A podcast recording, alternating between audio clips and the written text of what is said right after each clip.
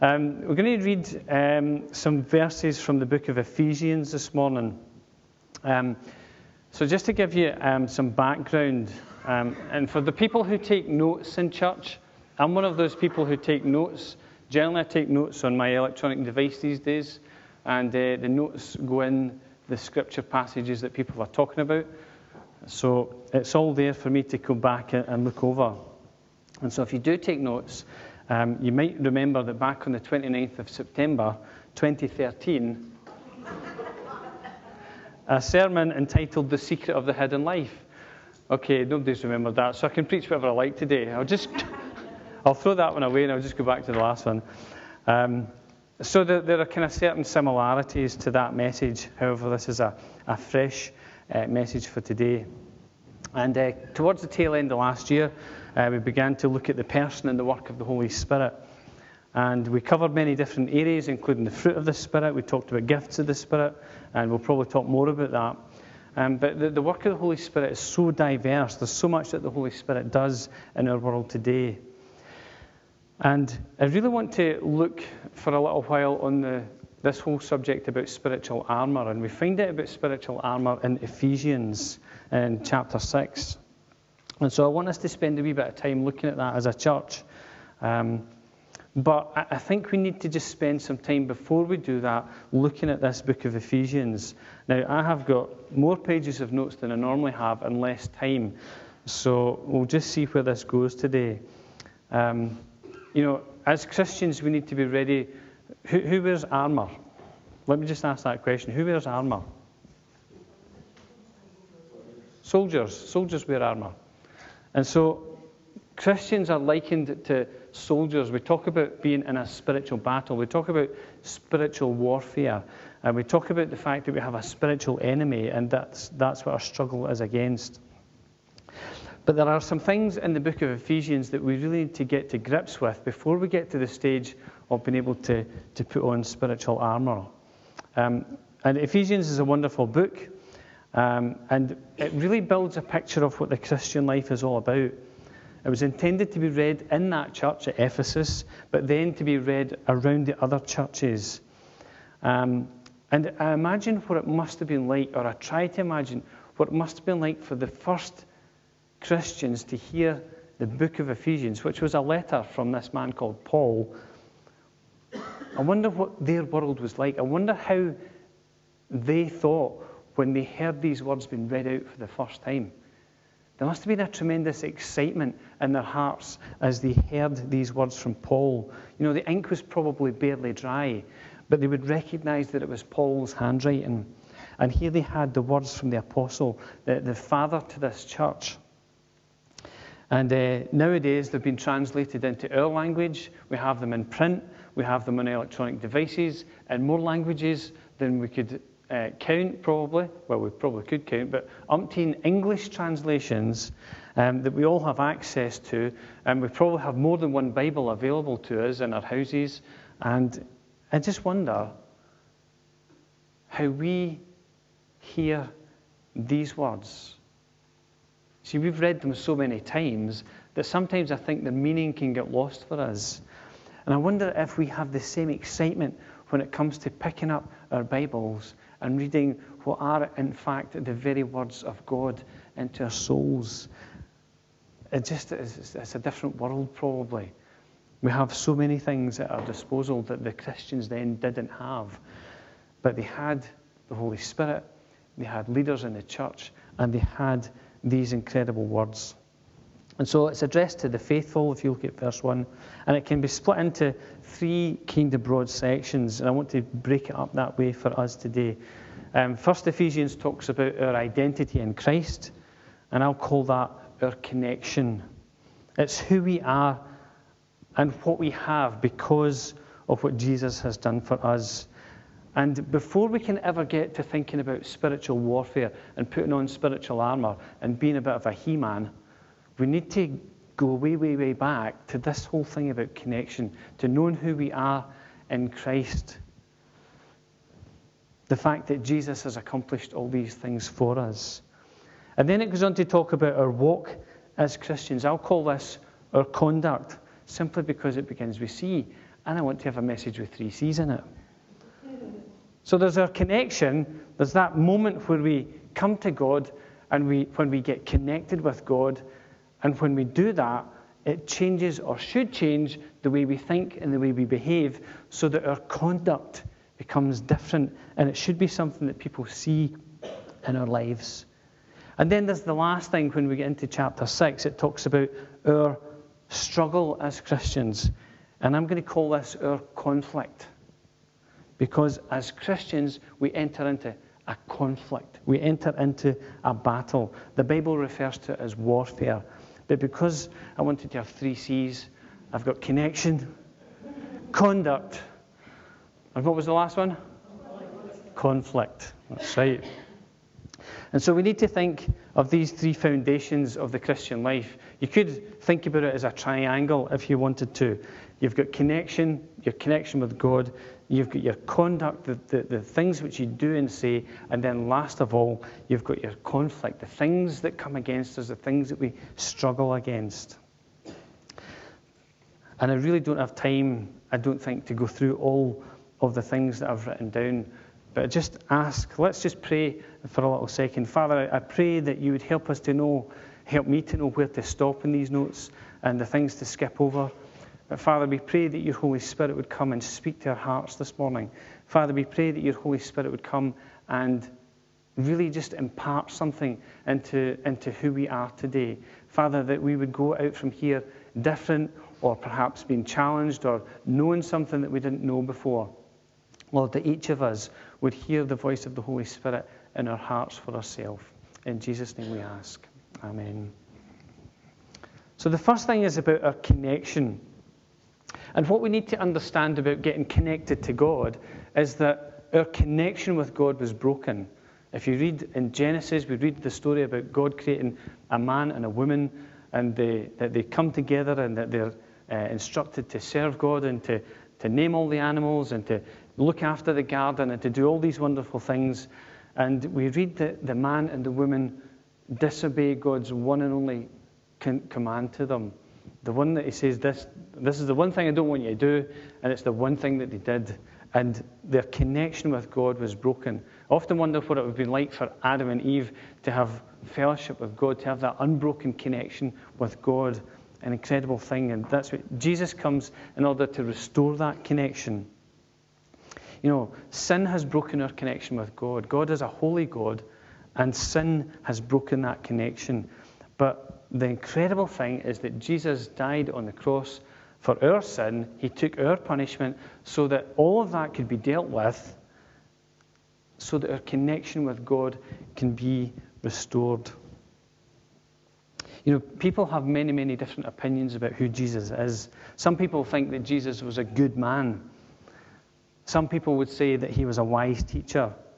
And some people would say that he was a great leader, a compassionate man, and, and all these types of things. And yet, Jesus claimed to be much more than that. Jesus claimed to be the Son of God. And it was that claim that got him into trouble with the religious leaders of the day, and it was that claim that eventually got him into trouble. It was that claim that they couldn't handle. How can he say that he's the Son of God? And yet we see that as we read Scripture, as we read the Old Testament part, the, the, the part that was written before Jesus, we see so many pointers and so many things that were spoken of that were fulfilled in this person called Jesus Christ. And that he was born, that he grew up, and that he lived an incredible life, taught incredible things, but he died. And when he died on that cross, he was able to say, It's finished. We read that in the book of John, chapter 19, verse 30. When we read that, we realize that what Jesus is saying is that the bill has been paid. This is what Psalm 32 says about us. Blessed is he whose transgressions are forgiven, all our sins forgiven. Blessed uh, are those whose sins are covered. Not only are we forgiven, but our sins are covered, covered over. Blessed is the man whose sin the Lord does not hold against him, and in whose spirit is no deceit. Psalm chapter 32, verses 1 and 2. What an incredible place to be forgiven, our sins are covered over, and that they're not counted against us any longer. That's an incredible thing. The bill has been paid.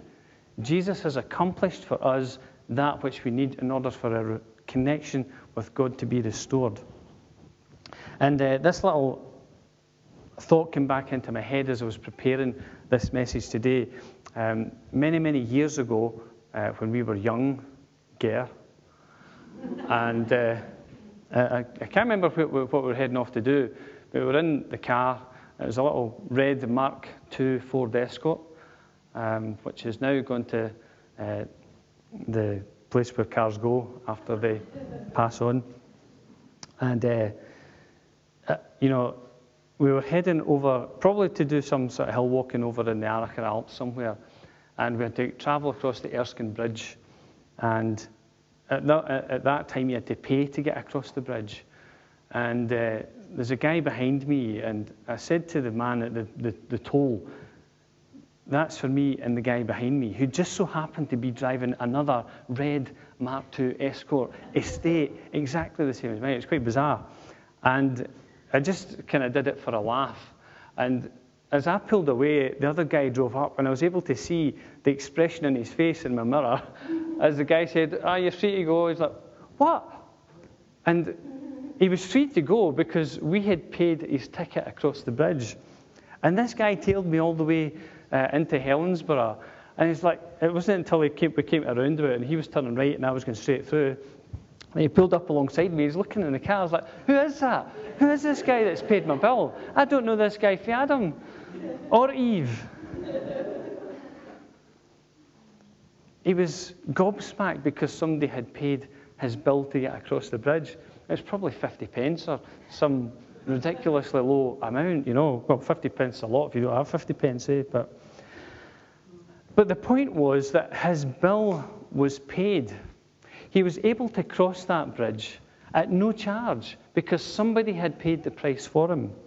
And that's exactly what Jesus has accomplished for us because we're standing on this side with all the things that we're trying to do and accomplish and achieve, and perhaps all the good works and all the charity stuff that we're doing, and going to church and being religious, and hoping that it will get us across the bridge to the other side.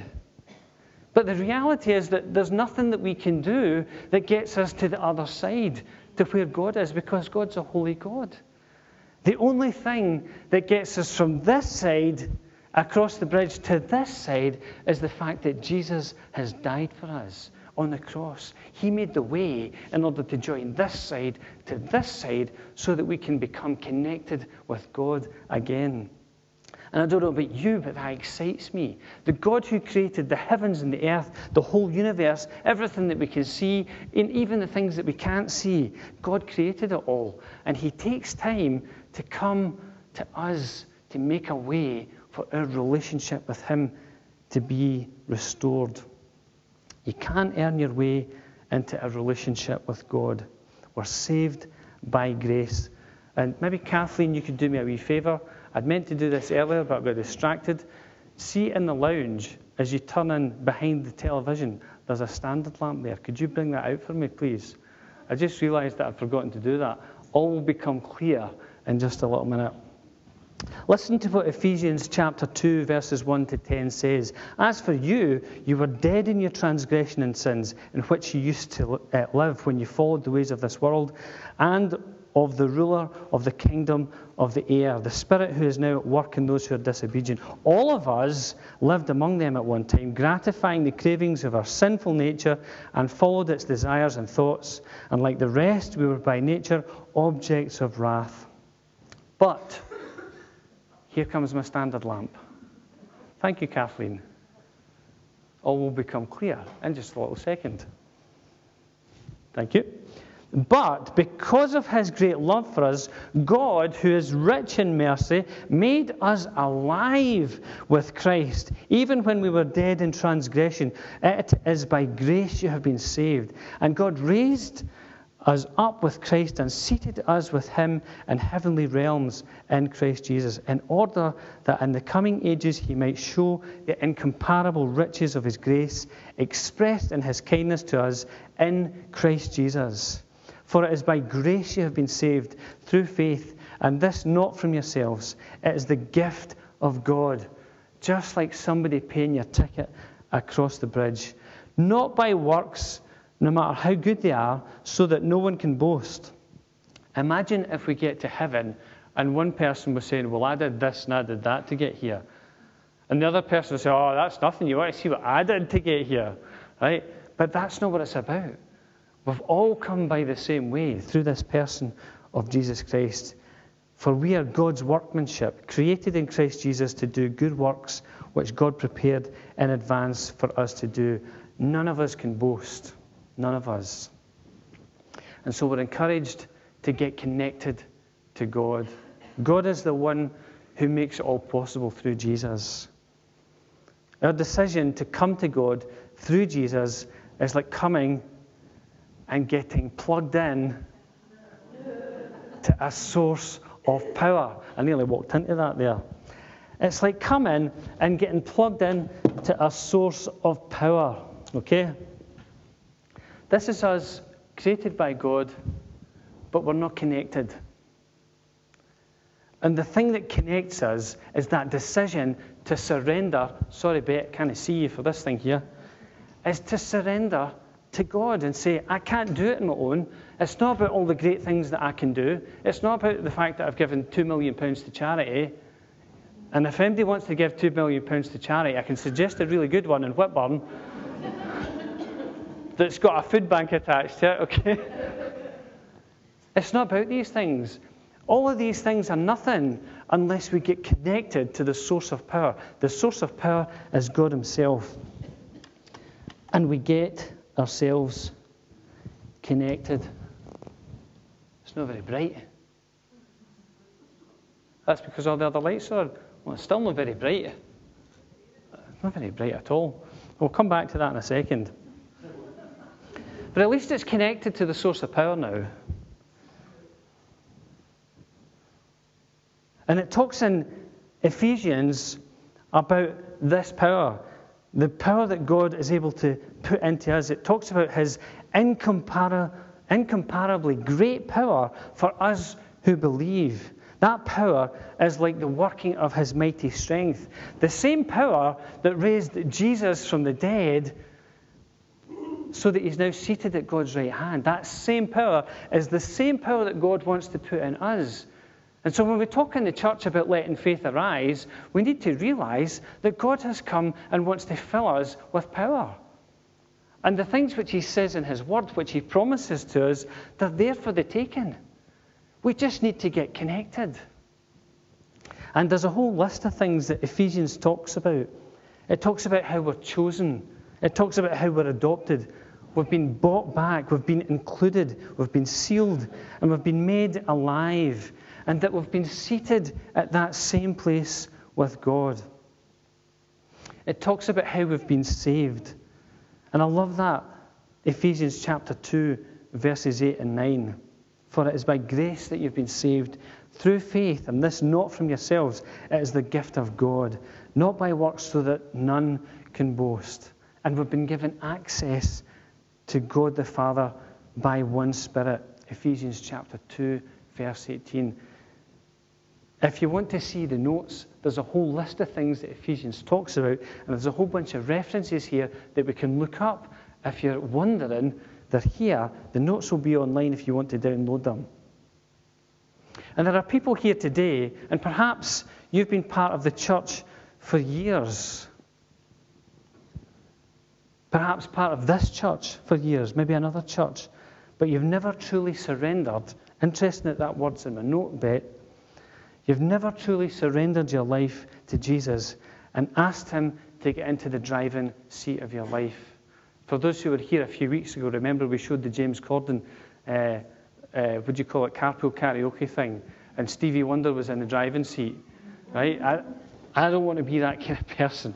I want somebody in the driving seat who I can trust. And there was a moment in my life where I invited Jesus to come into the driving seat of my life. Maybe you've never come to the place of acknowledging that you can't actually live a Christian life on your own. And it's like this lamp before it's plugged in, a lamp without power. It looks great, but it's not functional because it's not connected. You've been designed to carry that power. Each of us has been designed for a relationship with God because we're body, soul, and spirit. We've been designed to be connected. We just need to make that decision to get ourselves connected. And it's this power, this power that God brings into our lives that's able to break the things in our lives that need to be broken. Maybe things that we've been struggling with for years addictions, bad habits, areas in our life where we have been confined and locked up for years. And I really feel that the Holy Spirit wants to say that what He wants to do is to break us free from those things. The Holy Spirit wants to come and do a work in us that breaks us free from things. There is no habit, no addiction, no area of life where we can't be set free. We heard that story from Barry last weekend. Once an addict. End of story. God did a work in his life that brought transformation. And that same power, that same transforming power, is available to each of us to break the things in our lives which hold us back, whatever those things may be. And then the second thing is our conduct. And for those who are thinking about conduction and electricity, you're on the wrong track, okay? Our conduct is about how we live our lives, and we need to think about this. Remember, what we're getting to here is about spiritual warfare. It's about engaging in prayer and in warfare with things that are beyond us, beyond our understanding, and beyond our power. But to get to that place, we've got to start at that point of connection. But we've also got to get to this area of conduct. How do we conduct ourselves as Christians? Because when we get connected to power, then there's a change happens. The light comes on, but then that light is supposed to show other people the way to God as well. And we live our life, our Christian life out, both in a private sphere, your world, the things which you know about you that I don't know, right? Your struggles, I don't know what everybody's struggles are, and you don't know what my struggles are. There's a private world to all of us, but there's also a public sphere of life that we engage in, that area where we work together. And how we conduct ourselves is of great importance because it's not only our reputation that's at stake, it's his reputation which is at stake. The reputation of the God that we profess to follow. And the church has fell down time and time and time again because it's forgotten that there's another reputation at stake his.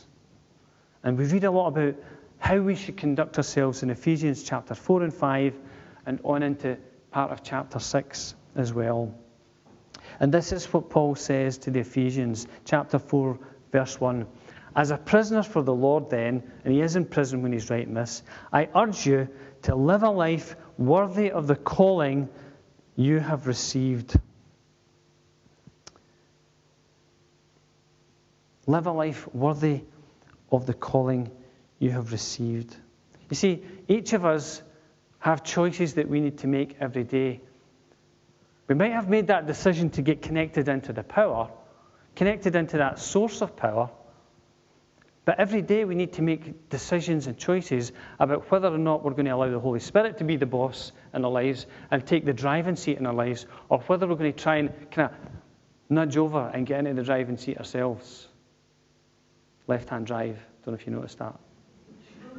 I don't know why I did that. And it's like, it's like this lamp, because this lamp has something else about it, right? It has a wee switch at the bottom, right? See that? That light wasn't very bright when it was all the way down there, right? There was a day when I studied electronics, and this would have been a variable resistor.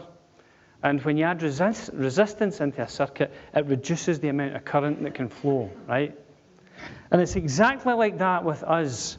If we bring resistance into our lives, then the Holy Spirit can't work in us and through us. The less the resistance, the brighter the light. The less we resist God, the less we resist the working of God in our lives, the more we get into the Bible and say, okay, I agree with your assessment on these things, and realize that it's me that needs to change. The more we do that, the brighter our light becomes. Our conduct becomes worthy of the calling that we have received. It's like this light bulb that is behind me. You see, it's how we've been designed to live. We've been designed to live in connection with God. We've been designed to live in a way where it's not about us resisting God's will in our lives, but allowing the Holy Spirit to work through us. Remember what we're talking about here. We're talking about the fact that at some point as Christians, we need to engage in spiritual warfare because we have a spiritual enemy. We can't get to this place without getting connected. And until we're connected, and have God's power working through us, then our conduct will become our own efforts at best. But when we get connected and allow the Holy Spirit to work through us and we stop resisting God, then our light begins to uh, shine even brighter. This is what Ephesians chapter 3, verse 6 says. I pray that out of his glorious riches, his unstoppable power supply, that he may strengthen you with power through his Spirit, where in your inner being. We're designed to carry this power. It goes on to say, so that Christ may dwell in your hearts through faith. And I pray that you, being rooted and established in love, may have power, together with all the saints, to know uh, sorry, to grasp how wide and long and high and deep is the love of Christ, and to know this love that surpasses knowledge, that you may be filled to the measure of the fullness of God. It starts by getting connected. It goes on by reducing, cancelling out our resistance to the work that God wants to do in us. And then these verses from Ephesians chapter 3, verse 20 and 21, it says, Now to him who is able to do immeasurably more than all we ask or imagine, according to his power that is at work out there somewhere? What does it say? Is it something that God's just going to do out there somewhere? It says here, according to his power that is at work within us. No light, no power. But no light if there's no lamp. God wants to work through His church. God wants to work in partnership with the church in order that your light shines even brighter and that my light shines even brighter and, and then our light as a church shines even brighter. He's not just going to do things randomly willy nilly. He wants to work through the church. It says that the, in the Bible that Jesus is building the church. He's building you and I. He's building us up. He's making us so that we're able to carry this power. But we can't get to this place of spiritual warfare if there's stuff going on in our lives, if there's resistance to the Holy Spirit. We just become dulled and we stop, we stop being able to hear the voice of God in our lives. Maybe God has asked you to do something and you've not done it. That's your conduct. The thing that God has asked you to do, if you're resisting Him and you're not going to do it, then your conduct is not exhibiting the power of God. It's more like this than like this. Our conduct needs to mirror the work that God is doing in us. Matthew chapter 5, verse 16, pardon the pun, sheds some light on this. It says, In the same way, let your light shine before men that they may see your good deeds your good deeds. Why? That they might praise the Father in heaven. Not that they go, Terry, you do such a fantastic job in the toddler group. And I think you're wonderful. And really, can I get your autograph? Because you're just my hero, right? And Terry does do a wonderful job along with Fiona and uh, the other guys in the toddler groups, in the toddler group. But Terry's not doing that so that she can look good. Terry's doing that because God spoke to her about getting involved with a toddler group and meeting a need in the community and being alongside people people who we want to get connected to this source of power. She's not doing it for glory. She's doing it so that God might get the glory. And Ephesians talks a lot about our conduct, and we really have run out of time. It talks about, if you read the New King James Version or the Authorized Version uh, of the Bible, it uses this expression about our walk, our walk with God, how we walk. And it talks about walking in good works. It talks about walking worthily. It talks about walking in love. It talks about walking in light. And it talks about walking in wisdom. Five things that talks about how we should conduct ourselves as Christians. You see, it's what people see in us, it's what people see about us. If we say that God is great and our lives don't exhibit it through our conduct, they go, I don't know that God is great. Because you're not showing me that God is great. And we need to think about that. I wonder what God has said to you to do. What is your purpose? And I think this is an area that the Holy Spirit wants to really open up to us today. What is your purpose? What has God asked you to do? Why are you connected to the source of power? Is it just so that one day you can stand before God and say, Yes, I made it, I'm in?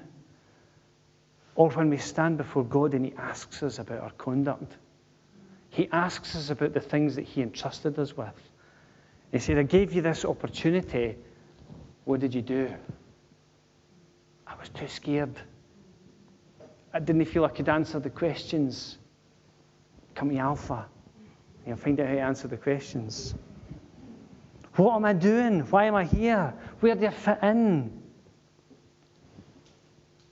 If I'm created in Christ Jesus for good works which God prepared, prepared beforehand, then what are they and how do I know? And we do that by listening to God, by listening to what He's saying. And sometimes we speak to other people and say, I think God's asking me to give a million pounds to charity. I kind of think he'd be asking them to hear that, but he might ask somebody that. I've said this before. A businessman up in Perthshire paid my salary when I worked for Crusaders. He paid it, the whole thing, for three years, and then he paid it for another three years. Unfortunately, I had to kind of bail out after the, the sixth year. But he's a man who is called by God. He's a businessman, he's got plenty of money, great business, but he's called by God to give money to this charity called Crusaders, which is now called Urban Saints, so that this wee guy called Stevie Roy can go about and try and help other people to reach young people for Jesus. Incredible. And when God asks you to do something, I would say, well, what has God placed in you? As Brandon and Melissa felt, when they were moving to Glasgow. What, what have you got in your hand? What have you got?